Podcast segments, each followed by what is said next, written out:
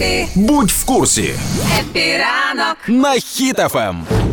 Мабуть, кожен із нас зараз слідкує за тою ситуацією в Дніпрі, коли поліцейські, захищаючись, вистрелив у чоловіка, власне, і стосовно цього з'являється маса різноманітних дописів. І е, стосовно цього різні думки. Але найбільшу крінжину я зловила, коли побачила допис колишнього нардепа Павла Кириленка. А, ну всі ми дивились, О, читали. Горіла, ну. кипіла. Значить, ем, зацитую най. Найособливіші моменти з його посту.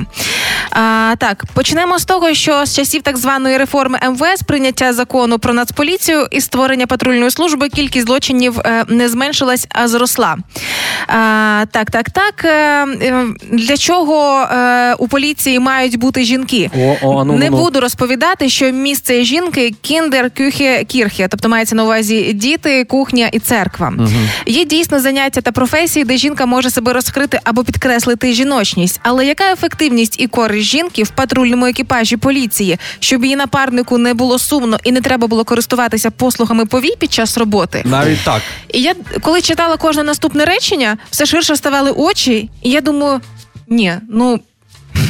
Чорт, Е, думає, що гірше не може бути, але з кожним наступним реченням гірше може бути, і ось як. Ну а тоді, виходячи з цього посту і його ідеалів, то я розумію, що ідеальний день е, депутата Кириленка, ну він е, Екс-нардепа. екс, екс, прошу вибачення, екс депутата Кириленка десь має виглядати ось так. 7.05 прокинувся, бо шкварчить на кухні. Жінка смажить котлети, варить борщ, бо жінка для того і є. 7.07 дав кулаком їй між лопатки, бо дуже шкребе по сковорідці. 8.00 спільна молитва. 8.30 розкидав шкарпетки по дому. Нехай збирає, це її робота.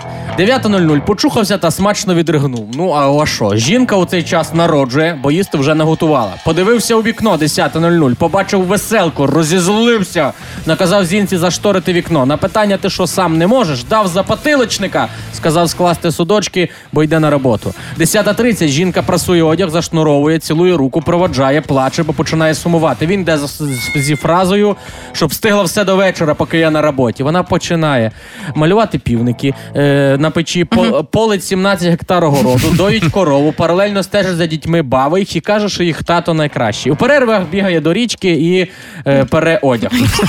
Коли на хвилинку хоче сісти, то браслет на руці лупить її струмом, бо не має права відпочивати. 14.00 телефонує чоловік і нагадує, щоб одяглась пристойно, аби не подумали, що вона повія, бо ходить розхристана. 18.00 повертається додому з роботи, з порогу дав стусанів, бо зустріла без посмішки.